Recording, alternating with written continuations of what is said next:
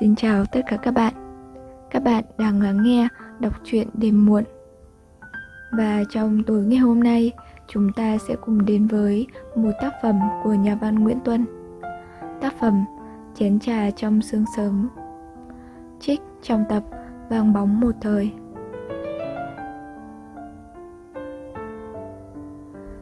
Trời rét như cắt, không kể Tiểu Hàn, không kể cả đến Đại Hàn Buổi sớm mùa đông nào, cụ ấm cũng dậy từ lúc còn tối đất. Từ trên bàn thờ Đức Thánh Quan, cụ nhắc cây đèn để xuống. Được khêu hai tim bắc nữa, cây đèn dầu sở phô thêm màu xanh lá mạ phủ trên chất xứ bát tràng. La liệt trên chiếu cói cặp điều đã sờn cạnh, cụ ấm đã bày lên đấy khay trà, ống nhổ, ấm đồng và hòa lò đất.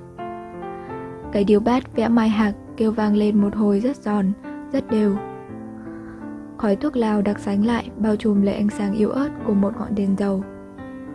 Rồi làn khói loãng dần biến ra màu nhờ nhờ như làn hơi nước sủi. Sau màn khói, ẩn hiện một ông già chống nạnh bên gối xếp, cặp mắt lim dim như một nhà sư nhập định. Vẻ nghiêm trang lặng thinh của ông già muốn làm ngừng cả áng khói trắng hiếu độc đang trôi trong không khí gian nhà gạch. Ba gian nhà chỉ có một người thức Trong cảnh đất trời lờ mờ chưa đủ phân rõ phần đêm và phần ngày, ông cụ ấm có cả phong thái của một triết nhân ngồi rình bước đi của thời gian. Đêm đông dài không cùng, nó mênh mông và tự hết dẫn chậm chạp. Gió bấc thổi qua những kẻ cánh cửa bức bàn đã gửi vào nơi yên lặng này 15 tiếng gà không nhẫn nhục được về tối tăm. Từ ngoài phía ngõ rầm bụt lượn sát nhà gạch, dội vào những tiếng bước chân người nặng nề. Cuộc đời hồi tình lại dần dần. Cụ ấm phẩy phành phạch quạt mo theo một nhịp rất nhanh chóng trước cửa hỏa lò. Hòn than tàu lép bép nổ, nghe rất vui tai. Và làm vui cho cả mắt nữa. Tàn lửa không có trật tự, không bị bó buộc kia, còn vẽ lên một khoảng không gian những nét lửa ngang dọc, cong quèo ngoằn ngoèo. Những lúc có cháu nhỏ ngồi với mình Cụ ấm thường hỏi xem Chúng xem pháo hoa cải như thế có thích không? Những hòn than tàu cháy đều, màu đỏ ửng, có những tia lửa xanh lè vờn ở chung quanh. Không khí mỗi lúc một dao động càng nâng cao thêm những ngọn lửa đáng sấp nho. Hòn lửa rất ngon lành, trở nên một khối đỏ tươi và trong suốt như thỏi vàng thổi chảy. Thỉnh thoảng, từ hòn than tự tiêu diệt một ra một tiếng khô rất khẽ và rất gọn. Thế rồi hòn than sống hết một đời khoáng chất. Bây giờ, hòn than chỉ còn là một điểm lửa ấm ấp trong một cái vỏ cho tàn dày trà trắng xốp. Cụ ấm vuốt lại hai mái tóc trắng, cầm thanh đóm dài đảo lộn tàn than trong hỏa lò. Thăm hỏi cái hấp hối của lũ vô tri vô giác.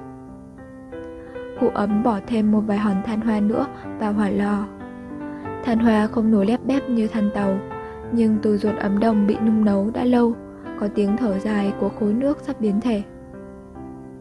Nước đã lên tiếng để nhắc người ta nghĩ đến nó. Cụ ấm cũng thở đánh phù một cái, như khi người ta được gặp lại bạn cố nhân sau nhiều giây phút mong chờ. Cụ khẽ nâng vung vài tay điều, phủ trên khay trà gỗ khắc có chân quỳ. Nhẹ nhàng khoan thai, Cụ ấm nhắc cả đĩa rầm, chén tống, chén quân ra khỏi lòng khay. Đến lúc giờ tới cái ấm con chuyên trà thì cụ cảnh càng hơn. Cụ ngắm nghía mãi, chiếc ấm màu đỏ da chu, bóng không một chút gợn. Giang ấm làm theo hình quả sung, và khi luyện đất cho vào lò lửa, người thợ tàu lấy dáng cho ấm kia đã là một người thợ có hoa tay. Cụ ấm thử mãi ra lòng tay mình vào cái bình ấm độc ẩm Hình như cố tìm tòi một chút gợn trên đất nung để được sung sướng hoàn toàn sau khi nhận thấy cái ấm độc ẩm kia là nhẫn nhụi quá. Nước sôi giá lắm rồi, nhưng thói quen vẫn bắt cụ ấm rót thử một chút nước xuống đất xem có thực là sôi không. Mở đầu cho công việc vụn vặt trong mỗi ngày tàn còn lại. Ông già đã sợ nhất cái ấm trà tàu pha hỏng lúc sớm mai. Từ trên bề cao gỗ sập, Dầm nước sôi chút mạnh xuống nền đất chị tiếng kêu lục bục Trên chiếc hỏa lò để không, cụ đã đặt thêm một ấm đồng có bay khác. Những người uống trà dùng cách thức như cụ ấm bao giờ cũng có ít ra là hai ấm đồng đun nước. Ấm nước sôi nhắc ra khỏi lò than là đã có chiếc ấm thứ hai đặt lên đấy rồi. Và hai ấm đồng đó cứ được mãi mãi thay phiên nhau đặt lên lò than đỏ rực. Vì bữa nước trà cứ kéo dài không hết hồi. Như thế, lúc nào người ta cũng có một thứ nước sôi đủ độ nóng để pha một ấm trà ngon. Nhưng có mấy khi, cụ ấm uống trà tàu một cách tàn nhẫn như vậy. Riêng về phần cụ, chỉ hai chén con là đủ rồi. Nhưng hai chén đó đã được cụ săn sóc đến nhiều quá. Chưa bao giờ ông già này dám cầu thả trong cái thú chơi thanh đạm. Pha cho mình cũng như pha trà mới khách. Cụ ấm đã để vào đấy bao nhiêu công phu. Những công phu đó đã trở nên lễ nghi. Nếu trong ấm trà pha ngon, người ta chịu nhận thấy một chút mùi thơ và một tị triết lý và tâm lý. Cụ ấm sau mỗi lần gặp phải một ông khách tạp uống trà rất tục. Cụ thường nói với các bạn nhà nho. Có lẽ tôi phải mua ít chén có đĩa ở hiệu Tây đều mỗi khi có mấy thầy làm việc bên bảo hộ tới Thì đem ra mà chế nước pha sẵn trong bình tích. Các cụ cứ suy cái lẽ một bộ đồ trà chỉ có đến 4 chất quân Thì các cụ đủ biết là cái thủ uống trà tàu không có thể ổn nào được. Lối giàu du của cổ nhân đạm bạc chứ không huyên náo như bây giờ. Chỉ có người tao nhã cùng một thanh khí mới có thể cùng ngồi bên một ấm trà. Những lúc ấy, chủ nhân phải tự tay mình chế nước. Nhất nhất cái gì cũng làm lấy cả không dám nhờ đến người khác. Sợ làm thế thì mất hết cả thành kính. Tôi còn nhớ hồi nhỏ, còn là học trò quan đốc. Tôi đã được cái vinh dự sớm dậy, sớm nào cũng như sớm nào đứng khâu trà cụ đố. Trước khi cụ giảng bài và chấm cho anh em tập quyền. Nhiều người đã ghen tị với tôi và kêu ca với cụ đốc xin để cắt lượt học trò hầu trà cho anh em ai nấy đều được chút vinh dự gần gũi thầy và sớm chiều được gần cái đạo của thầy. Quan đốc mỉm cười. Thầy dạ ơn các anh. Thầy nói thì các anh đừng giận. Các anh không pha trà cho hợp ý thầy được đâu. Để thời giờ ấy mà học. Anh Đam. Trước kia tôi là Đờm, sau sự phạm húy nên cụ đốc mới đổi tên cho. Anh Đam pha trà khéo thì thầy để cho giữ việc hầu thầy, chứ có phải thầy yêu anh Đam hơn hay là ghét các anh hơn đâu Bây giờ mỗi buổi trà sớ Ngồi uống một mình. Tôi cứ nhớ cái tiếng ngâm của quan đốc. Sớm nào dậy Cụ cũng ngâm một vài bài thơ. Giọng thật rền, thật trong. Cụ hay ngâm mấy câu này. Bán dạ tam bôi tử Bình minh sổ tràn trà. Mỗi nhật ừ, đều được y như thử. Lương y bất đào ra. Một buổi sớm, thấy rõ lòng thầy là vui vẻ, tôi đã mạn phép đọc để cụ đốc chữa cho bài diễn nôm. Mai sớm một tuần trà, canh khuya dăm chén rượu. Mỗi ngày mỗi được thế, thầy thuốc xoa nhà ta. Cụ đốc tạm cho là được. Sớm nay, cụ ấm cũng ngâm thơ. Cụ tin rằng ngâm thơ lúc yên lặng, lúc mới tỉnh giấc là một cách vận động thần khí kỳ diệu nhất của một người sống bằng cuộc đời tâm tưởng bên trong. Mỗi buổi sớm ngâm như thế là đủ tiết hết ra ngoài những cái nặng nề trong thân thể và để đón lấy khí lành đầu tiên của trời đất. Âu cũng là một quan niệm về vệ sinh của thời cũ. Và người xưa uống trà là để giữ mình cho lành mạnh. Thường hay vấn mình để sửa mình vào những giờ uống trà tàu Cụ ấm thường nghĩ đến câu nghìn xưa của thầy Tăng Tứ. Ngô Nhật tam tình ngô thân. Trong nhà cụ ấm, người ta đã ồn ào thức dậy. Cụ ấm cũng bắt đầu ho. Chừng như hồi nãy, cụ đã tự nén hơi thở không dám ho Sợ làm đục mất cái phút bình lặng huyền bí của lúc đêm và ngày giao nhau. Người con trường rón rén lại thỉnh ăn cha già và mòn men ngồi ghé vào thành ghế sập cũ. Chàng đỡ lấy quạt, nhắc hỏa lò ra một chỗ rộng, quạt mạnh cho hết tàn than. Thầy uống xong rồi, còn uống thì pha mà uống, trà còn động hơn lắm. Câu nói này là thừa, vì sớm nào hai cha con ông ấm chẳng dậy sớm để uống trà. Cha bao giờ cũng uống trước hai chén, và người con cả uống sau nhiều lắm đến ba chén là cùng. Sớm nay, cũng như lúc thỉnh thoảng của mọi ngày, cụ ấm lại bắt người trường nam giờ tập cổ văn ra, bình lại cả bài trà ca của Lưu Đồng. Giọng bình văn tốt quá. Điệu cổ phong trúc chắc thế mà con cụ ấm lại còn ngâm gối hạc, bắt đoạn cuối một câu trên xuống luôn, đầu câu dưới. Hơi ngâm trong và dài. Trông hai cha con uống nước mà y như là một đôi thầy trò vào một giờ học ôn lại buổi sớm mai. Chuyện đàm vãn mãi về trà tàu, ông cụ ấm lại mang luôn cả tập vũ trung tùy bút, rằng những đoạn công phu của tác giả, ông quốc tử giám tế tử Phạm Đình Hồ, chiêm nghiệm và xương tụng về trà tàu. Rồi cụ ấm liền than tiếc đến cái mùa thu đã đi mất rồi, để sen hồ rách hết tàn, rũ hết lá. Cả thầy cho nước pha trà không gì thơm lành bằng cái thư nước đọng trong lá sen. Mỗi lá chỉ có ít thôi, phải gạn vét ở nhiều lá mới đủ uống một ấm. Hồi thầy còn ít tuổi, mỗi lúc được quan đốc truyền cho đi thuyền túng vớt những giọt thủy ngân ấy ở lá sen mặt đầm. Thầy cho là kỳ thú nhất trong đời một người học trò được thầy học yêu như con. Trong gia đình cụ ấm, hồi gần đây đã lập lại cái phong tục uống trà. Có một hồi bần bách quá, cụ ấm đã cất hẳn bộ đồ trà vào tủ, tưởng không bao giờ được bày nó ra hàng ngày nữa. Nhưng trời kể cũng còn hậu đãi người Hàn Nho, thế nào năm nay cụ ấm lại được mua cả hai vụ. Này cả, con lên tỉnh mua chữ lấy ít trà Lý Tú Uyên. Năm nay ta ướp thêm vài chục chai để dành. Thủy Tiên nhà năm nay gọt những một lắp đấy. Thầy mua chung với cụ kép xóm dưới. Độ mai kia thì gió hoa tách hết màng. Củ nào hoa kép thì đem mù trà. Thưa thầy, con tưởng trà cứ để nguyên hương của nó mà uống. Con thấy ông ngoại nhà không bao giờ cho ướp trà mới. Bấy cứ là với hoa thơm nào. Ông ngoại con bảo chỉ nên ướp là lúc trà đã đi hương hoặc gần phát du. Trời dạng dần Một chút nắng đào long lánh trong đám cây đang rụng dần lá năm cũ một chiếc, lại một chiếc.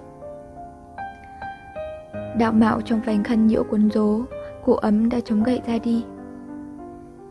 Cụ quay trở lại, dặn người con trường đang hí hoáy là bộ khai trà. Thầy vào trong cụ điều, để rồi cùng sang làng bên thăm một con bệnh già. Con bệnh này tốn nhiều sâm lắm. Đến tối thầy mới về, vì thầy phải sao tấm thuốc sống ở bên ấy cho tiện.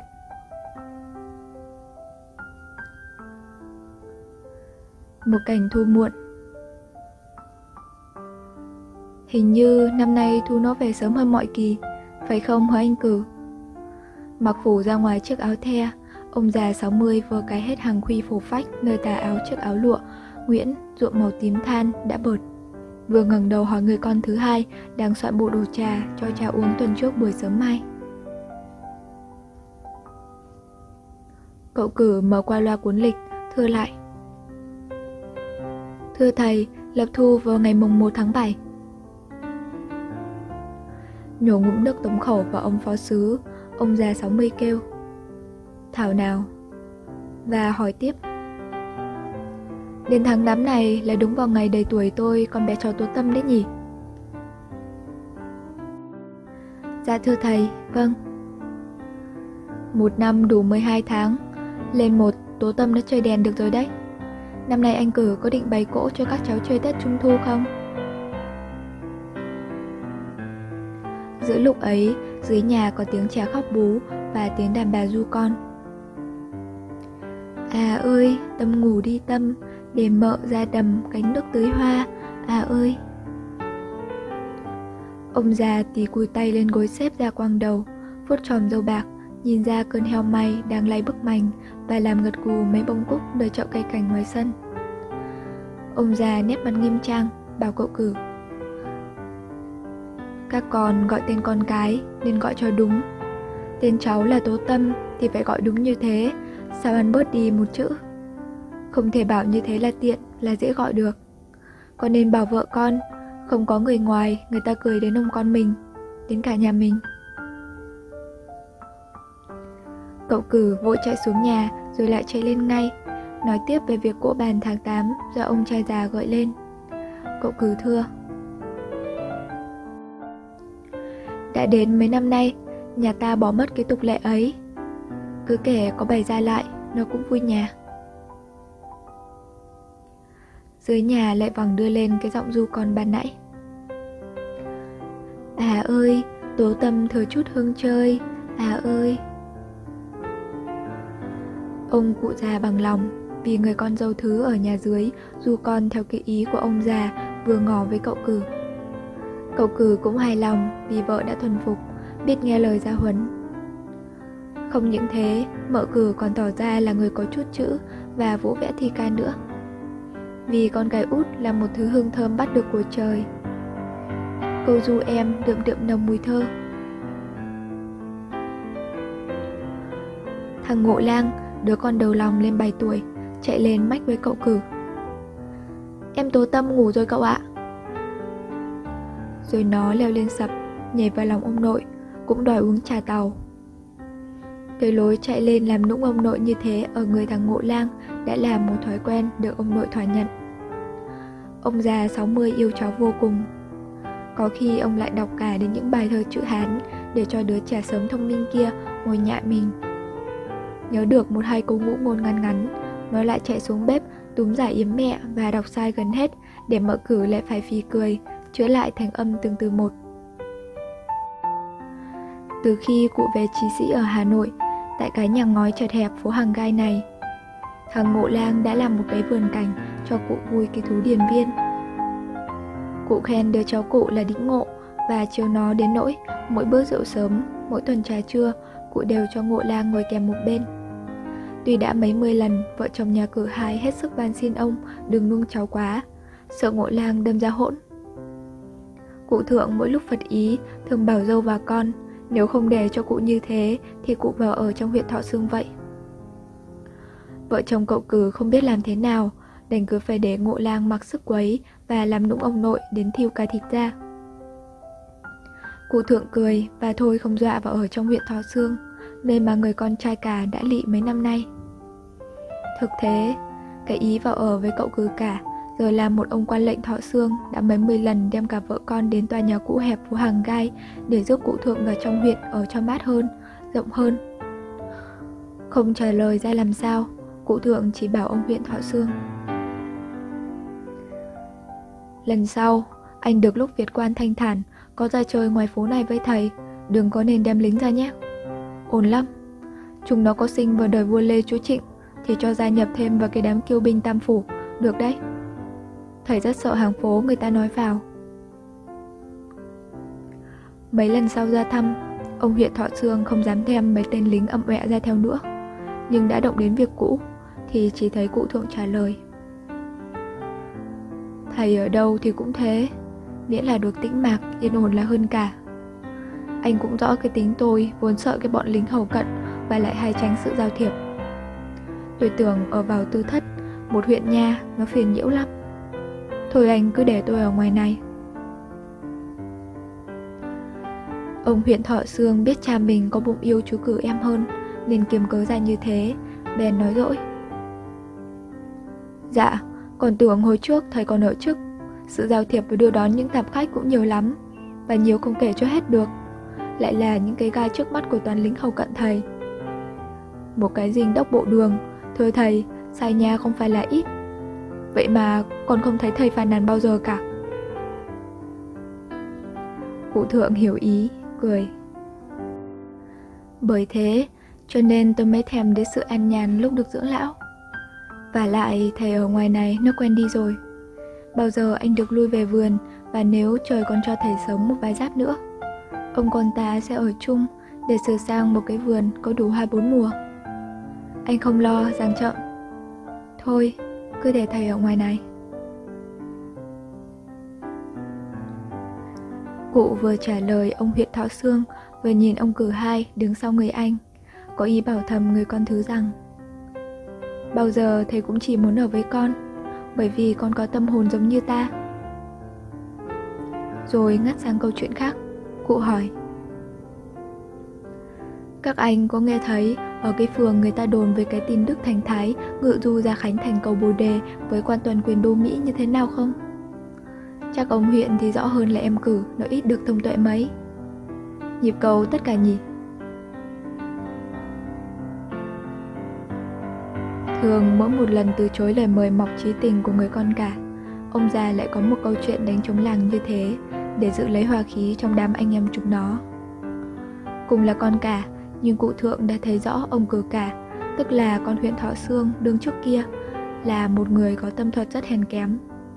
Cũng là một giọt máu sinh đôi, mà sao ông cử cả và ông cử hai không giống nhau lấy mẻ may. Từ quan niệm nhân sinh cho đến nhất cử nhất động nhỏ nhặt hàng ngày. Cụ thượng tin rằng khi cụ trăm tuổi đi rồi, thì ông huyện Thọ Sương dám làm mọi chuyện phương hại đến Gia Thanh. Cái người ấy thường cố vẫn hạ mấy chữ Vô sở bất trí. Những lúc nghĩ riêng mình với mình Ta nằm xuống là thằng này sẽ làm mất hết những chính tích hay trong một đời làm quan của ta. Bởi thất vọng về người trưởng nam đã tìm được lối xuất thân Cụ càng hiểu và yêu người con thứ. Cũng là thân danh một ông cử nhân có vợ, có con mà vẫn còn đơn giản như con để chồng Ông cử hai có khoa mà không có hoạn. Và cái khoa mục ấy, giá không nói ra thì không ai biết. Người có hoa tay, thêm được chút tâm hồn lãng tử, Nên ông cử hai sống cuộc đời mình như người ta chơi chơi vậy thôi. Người ấy thật là một người không có lấy một giây phút trịnh trọng đối với nhân sinh. Ông ta sinh ra để mà đùa với cuộc sống và bắt đầu từ việc đem ngay cái tài hoa của mình ra để mà đùa nhả với sự nghiệp thân thế mình. Hồi cụ thượng còn ngồi nhậm ở dưới sơn Nam Hạ, Cái gia đình lớn ấy chưa quy về một mối. Ông cử hai quanh năm đi dạy học ở bốn tỉnh tứ chính, Đông Nam Đoài Bắc. Không cần phụ huynh học sinh xứ hậu hay bạc, Không cần địa phương ấy là có đất văn tự Hoặc dân ấy là có nếp văn chương Muốn cầu học chữ của thầy. Có khi tôi ở đó ít ngày Ngồi giảng bài chữa ấm phong học. Ông đã quẩy khăn gói chắp chiếu lên đường. Người tuổi tác có hỏi Ông trả lời là vì cảnh ấy không dung được người. Bậc trượng nhân thử nghĩ, cái gì mà nước chảy xiết không bao giờ tụ, cây trồng đến 3 năm bói không có quả, ớt nhấm không thấy cay, hoa chỉ có mùi thơm về phần đêm, núi chỉ bằng đầu chứ không có tròn nhọn, và mây trời không bao giờ hiện đủ năm sắc. Cảnh như thế tôi ngồi mà làm gì? Chữ thánh hiền không phải ở chỗ nào cũng bố thí được. Ông cứ hai đi dạy học, đã lấy cái việc dạy học làm như một hồ khẩu mà y như đi ngoạn cảnh hoặc đi dâng hương ở các đền chùa cổ tích. Và những lúc mỗi chân phải ngừng lại ở các thôn ổ, ông lại còn thỉnh thoảng ngừng cả cái miệng giảng hoặc ngừng chấm nét son lên quyển bài để đề một bức châm lên lá quạt tặng một ông bạn đồng song. Để khắc chữ triện và chạm trổ một hòn đá xù xì cho thành một con thạch ấn. Để dùng ngón tay trò vào chậu mực, vẽ một bộ tứ bình thủy mặc có hình đủ bốn thứ cây cỏ tứ hữu. Cúc, trúc, lan, mai. Treo chơi trên phách đất quán trọ, nơi ngồi dạy học. Gần ngày tết nhất, người trường tràng lúc thu sổ đồng môn, chỉ khổ lên vì đi tìm thầy. Tết mùng 3 ông cử hai đã trốn khỏi nhà trọ từ hôm trước để đi ăn hàn thực và đi hội đạp thanh với các bạn sinh làm thơ tức cảnh tết đoan ngũ ông lên núi hái lá thuốc những mong được gặp tiên. Tết Trung Thu, ông lên chùa thầy ngắm trăng chợ, tơi họp trên đỉnh núi Sài Sơn. Gần Tết Nguyên đán, nếu chưa về nhà thì ông ẩn trong một mái đình vắng nào để gọt cho hết một lắp thủy tiên. Cái hành tung của người nghệ sĩ không chịu sống cho người và hùa theo với người chung quanh ấy, thực khó mà dò hỏi. Lùng tìm cái dấu bàn chân một chính khách thất quốc lúc vượt bể ra ngoài mưu việc lớn thực còn dễ hơn đi đuổi theo ông cử hai những lúc hứng giang hồ ở người ông nổi dậy. Từ ngày cụ thượng nghiêm phụ về trí sĩ ở hàng gai Hà Nội, ông cử hai không tha phương làm ăn nữa. Ông ở diệt ở nhà chép lại cuốn gia phả và sao được bao nhiêu phó kinh mượn trên chùa Trấn Quốc cho cha. Thế rồi mợ cử sinh hạ được con tố tâm, trước ngày ở cữ tố tâm. Vườn lan nhà cụ thượng Nam Kinh ở hàng gai nở mấy chậu vừa tiểu kiều, đại kiều. Cụ thượng cha gọi thế là Lan Báo Hỷ và đặt luôn tên cho cháu gái là Tố Tâm. Mợ cử hai thấy chồng không ra mặt bất đắc chí và vẫn uất với buổi giao thì nữa. Chỉ ngày ngày thời cha già và chơi với ngộ lang và tố tâm cũng vui cười hà hê thêm lên. Và có một hôm đã dám du con rất to như rót vào tay chồng. Ba năm lưu lạc giang hồ, một ngày tu lại cơ đồ vẫn hơn. Thằng Ngộ Lang và con Tố Tâm ngoan vô cùng. Thằng anh rất mến em, nhiều khi cắn cả má em để cho em vừa khóc vừa theo, ồn ào và dễ thương lạ. Con Tố Tâm chưa đầy tuổi tôi, mà má đã lúng đồng tiền, mà mắt đã trong như nước hồ thu. Ngắm con gái, anh Hoa đã sớm lộ hết ra ngoài. Mở cửa hài có điều ngại ngại. Buồn một cách thoáng qua thôi. Chỉ có một lần thằng Ngộ Lang làm cho mẹ nó buồn sợ hơn hết. Là một buổi tối, nó vén màn the lên, kéo mẹ nó đến gần cửa xong có con tiện chỉ cho mẹ nó xem một vầng trăng sớm ló trên đầu hồi nhà. Mợ ơi, ra đây mà xem ông Răng. Ông Răng làm sao? Ông Răng đẹp lắm, có hai cái sừng nhọn. Thế mà đẹp gì? Ông Răng có tròn thì mới đẹp chứ. Tròn hẳn không đẹp mợ ạ. Từ lúc ấy, thằng Ngộ Lang cứ vắt tay lên chán như một người mới suy nghĩ nhiều. Mỗi lần mẹ nó bảo bỏ lá màn xuống cho khỏi mũi thì nó lại sụt xịt khóc. Và nó cứ vắt tay lên chán nhìn vầng trăng lên mỗi lúc một cao. Ông cứ hai vừa về, nó nhảy choàng dậy, vui mừng hơn một người đứng tuổi khi tìm được một tâm hồn bầu bạn. Nó lôi tay bố nó xanh sạch đến chỗ chấn xong, chỉ vần trăng bạc có sừng và nói Ban nãy ông Giang khéo hơn bây giờ kia cậu Ngộ lang làm chờ mãi mà không thấy mây che lễ ông Giang của ngộ lang Thế đêm nay có mây không hả cậu? Vợ chồng ông cử hai nhìn nhau hồi lâu và chốc chốc lại liếc qua ngộ lang đang đứng bần thần bên cửa sổ có ánh trăng xuyên qua. Người vợ hình như lấy cặp mắt lo lắng bảo thầm chồng. Tính di truyền giọt máu nhà lại bắt chúng ta cho ra đời một tên tài tử nữa rồi. Để cho người chồng nghĩ thêm rằng đời thằng ngộ làng rồi cũng chỉ đến lăng băng mà thôi. Cái vầng trăng lưỡi liềm kia sau này còn lôi kéo cái ngây thơ, thơ mộng ấy đi xa lắm.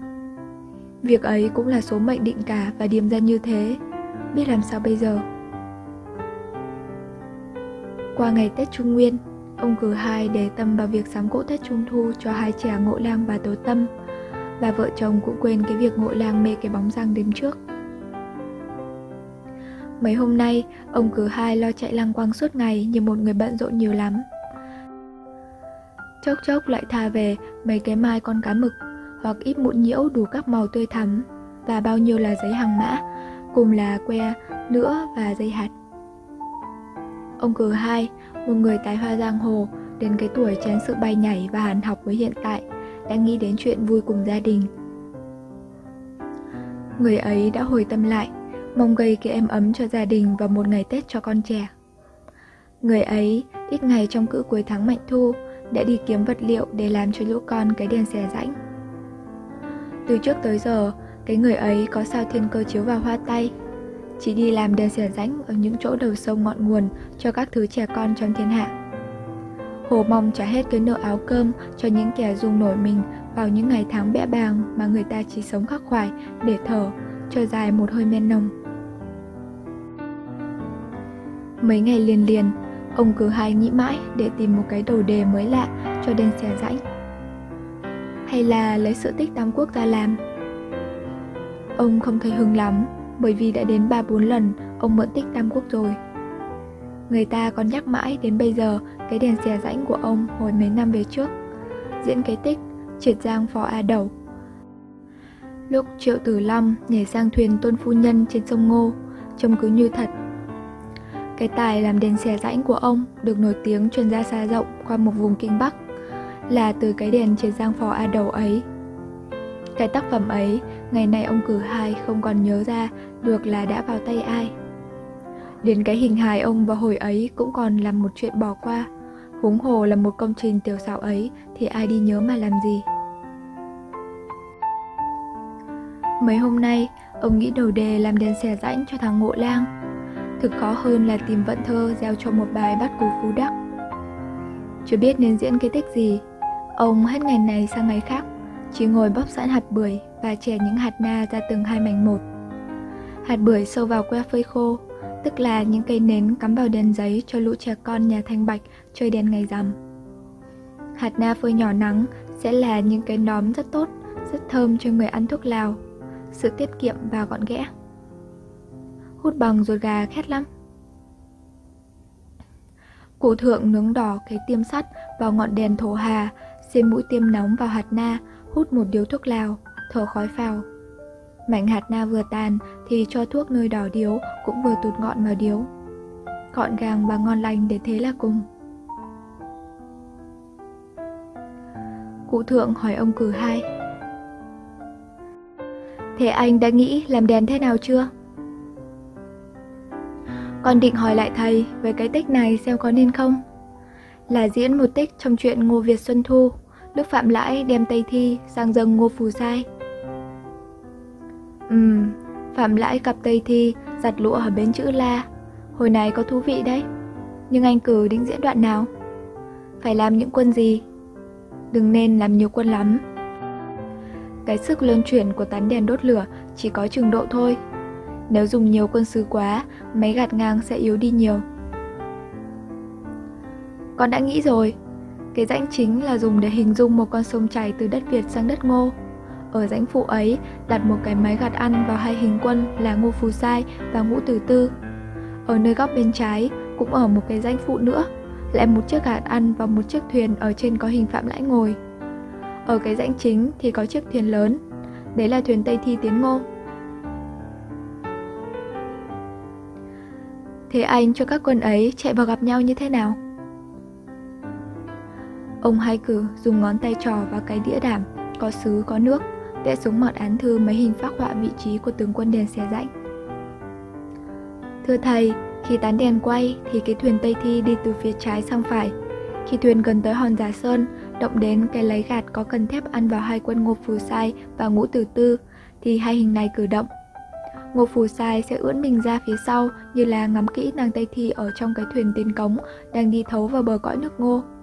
Còn hình Ngũ Tử Thư thì tự động hai tay như ôm lấy Phù Sai, căn ngăn không nên thâu nhận lấy kế họa Tây Thi. Về phía bên trái cổ đèn, khi thuyền Tây Thi vừa lướt qua cái trục máy gạt ở rãnh phụ phía trái, thì chiếc thuyền con có phạm lãi lộn ngược đi khuất vào góc đèn. Thầy nghĩ thế nào? Anh giàn quân thông đấy. Thành ra hết bốn quân Tây Thi, Phạm Lãi, Phù Trai, Ngũ Tử Tư. Ừ, bốn quân và hai con thuyền. Chưa lấy gì làm nặng quá sức quay của tán đèn. Có thể thêm một quân nữa. Ý thầy muốn thêm một quân Thái Tể Bá Hy nữa. Thưa thầy thế phải không? Vâng, có cái ông hái tể nữa vào nó cũng vui trò. Phải thêm cho một cái máy gạt nữa cho cái ông định thần vong quốc này. Lúc thuyền Tây Thi vừa đến, trong chuyện chính Thái Tể Bá Hy ra đón Tây Thi, và từ đấy đã gây được công trạng lớn trong sự đưa ngô và đường diệt vong theo đúng cái ý Việt Vương Câu Tiễn. Cụ thượng và ông cử hai ra công làm năm quan ấy cho chiếc đèn xẻ rãnh lấy tên là Ngô Vương Cự Gián Nạp Tây Thi. Công việc chẳng có gì, vậy mà cũng mất đến hơn 10 hôm. Ông cử hai tìm những mẫu nến bạch lạp rất to, cháy còn thừa lại trên đầu các đèn nến thiếc sông ngân trên bàn thờ, và đi lục lọi thêm những mẫu khác nữa trong tủ để cho nó đủ. Mẫu nến của những kỳ gỗ xa xôi, còn lại vẫn chưa mất hết hẳn những giọt nước mắt sáp của những ngày hương đèn năm trước. Ông cử hai đem đốt chảy và họp thành được một tảng sáp lớn. Ông chuốc quân đèn xẻ rãnh và lấy sáp này làm cốt cho quân.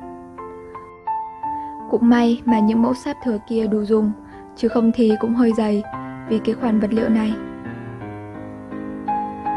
Độ này nhà túng lắm, mọi việc mua bán đều lấy tiết kiệm làm đầu. Đã hay rằng ông huyện Thọ Sương vẫn còn đưa ra luôn để cấp thêm vào việc chi tiêu trong nhà, nhưng ông cử hai lấy thế làm phiền. Thế là tạm xong mấy cái cốt hình người, bây giờ mới bắt đầu làm đến đầu người, mặt người. Thằng Ngộ Lang ngồi trồm hổm bên cạnh bố, hỏi luôn miệng. Tại sao cái mặt này cậu để trắng, cái mặt khác lại có hai chấm đỏ và cái mặt kia cậu lại bôi đỏ hết cả đi? Cụ thượng đang ngồi lấy mụn lụa xanh đỏ bó thành áo xiêm cho quân sáp, cười và bảo Cháu đừng có nghịch thì cháu có đèn chơi. Mặt trắng là quan văn, mặt đỏ là quan võ. Những người trung thành nghĩa sĩ cũng đều mặt đỏ cả. Người phản định thì mặt trắng mốc điểm, mấy vệt đỏ nhờ nhờ. Ngộ lang ngồi như nghĩ, chỉ vào lũ mặt người. Thế ra ông làm cho cháu một cái đèn có cả người nịnh và người trung, quan văn và quan võ đây à? Sao ông không cho quân đèn mặt đỏ tất cả đi? Ông cử hai để công nhiều nhất khi gọt đầu người bằng mai cá mực, gọt đến mặt Phạm Lãi và Tây Thi. Nàng Tây Thi phải có khuôn mặt đẹp, đó là lẽ tất nhiên. Những nghĩ đến cái thú vị của một đời người như lúc Phạm Lãi dám bỏ lại sau mình cả một cái giàu sang nhất nhì, đi chu du ngũ hồ. Nghĩ đến phút ấy trong cái sinh bình một người cổ tích, ông cử hai cũng làm cho luôn Phạm Lãi một cái mặt rất đẹp. Cấy vào đấy một bộ râu năm tròn đen nhánh. Ngộ lang cũng tỏ ý thích cái đầu Phạm Lãi và cả cái đầu nàng Tây Thi nữa. Cái đèn xe rãnh đã hoàn thành. Cái tán đèn xe rãnh to quá, phải thắp đến 10 con bấc nơi đĩa đầu sở. Cái sức mạnh của lửa mới quay chạy được tán đèn. Ngày đầu tháng 8, ông cử hai đem đèn ra thử. Có người học trò cũ ở Sơn Tây về qua Hà Nội, bên ông cử có con, đem đến biếu thầy học cũ một cái bánh dẻo mặt trăng mặt bánh to một thước. Thế nào lại nhằm ngay vào giữa hôm ông cử hai thử đèn xẻ rãnh. Ông bày đèn ra sân, đốt hết cả 10 con bấc cháy sáng. Ông bày luôn ra sân bộ đồ trà, mời cụ thượng ra ngồi vào cái ghế đầu đã để sẵn trước đèn. Cụ thượng ngồi ăn bánh, uống nước và trịnh trọng như người được mời tới để định giải thưởng cho đèn xẻ rãnh. Rồi cả nhà mỗi người một miếng, trông vui vẻ lạ. Vui nhất là ngộ lang Cả đến con tố tâm, bé thế mà cũng ăn được hai mảnh bánh mặt trăng. Quân bắt đầu diễn vòng đầu. Mặt trước đèn có nến soi vào, sáng như một sân khấu dạp tuồng. Thuyền Tây Thi từ từ tiến vào sân khấu. Lúc nàng vào được đến phần ba sân khấu, lướt qua chiếc thuyền Phạm Lãi, động đến cái máy gà thứ nhất ở góc trái đèn, thì thuyền của Phạm Lãi quay vào trong và lẩn mất. Nàng Tây Thi vẫn xuôi trên sông Ngô, rồi tiến vào nội phận của đất Ngô. Cái máy gạt ở góc phải cổ đèn động đánh xịch một cái, thì trên hòn núi Giả Sơn làm bằng giấy trăng kim đốt đèn, Vũ Tử Tư bắt đầu ôm lấy phù sai với dáng điệu một người tô trung hết sức ngăn chúa. Nhưng dưới chân Giả Sơn, cái người nịnh thần là Thái Tể Bá Hy đã đòn đả đi lại gần thuyền Tây Thi, giơ tay ra như đón lấy. Trên cái núi giấy, hay hình tôi và chúa kia vẫn cử động như ban nãy. Một người tỏ vẻ can ngăn, một người ra bộ không chịu nghe. Thuyền Tây Thi dưới này đi sâu mãi vào đất ngô và khuất. Vậy là đủ một vòng đèn xẻ rãnh. Ngộ lang nhảy lên mà cười, cái đèn này là cuồng riêng nó để bày cỗ ngày rằm. Còn tố tâm khóa mãi hai chân và hai tay có khóa bạc, ta như muốn xa xuống chỗ đèn sáng, rồi nó khóc. Mở cửa hai bảo chồng. Hay là làm cho mỗi đứa một cái, càng đông đèn cỗ càng vui. Giữa mâm cỗ bày một con gà uốn hình ông lã vọng. Ngộ làng đã có đèn xẻ rãnh Giờ làm cho con tố tâm một chiếc đèn cáo quân Cho nó khác đi. Ngày ngày hôm sau Ông cử hai lại túi bụi vào việc làm đèn kéo quân. Ông đã đem một tập sách thơ cũ ra Lột mất mấy cái bìa sơn cậy Cắt bìa ra, ghép hai mảnh bìa làm một Dán lật lại hình người. Tố tâm thì chỉ chơi đến đèn kéo quân thôi nhưng dù sao ông cử hai cũng để hết công phu vào việc làm đèn. Chiếc đèn kéo quân của con Tố tâm, đến hôm bày cỗ rằm cũng còn hơn các bàn cỗ nhà khác ở chỗ nó có những hai chiếc tán kia. Mỗi tán ăn vào một đĩa đèn, một tán xoay vòng theo chiếu thuận, một tán xoay theo vòng nghịch. Đèn chạy hai vòng quân, một vòng chảy đi, một vòng chảy về, vui mắt lạ. Lại còn đèn cá vàng thêm thứ nữa. Mở cửa hai ngâm sẵn một vải óc và bửa những quả bưởi rất khéo, cốt giữ nguyên vẹn lần vỏ, trổ vào vỏ những hình chám thủng, để hôm sau con nó cắm vào trong vỏ bưởi những cây nến hạt bưởi khô, thắp lên rồi tha hồ mà lăn tròn cái thứ đèn cù ấy trên mặt đất. Ông cử hai tìm lên vùng hồ Tây đặt rượu sen thứ có tăm. Chưa bao giờ cái Tết Trung Thu nhà ông cử hai nhộn nhịp đến thế.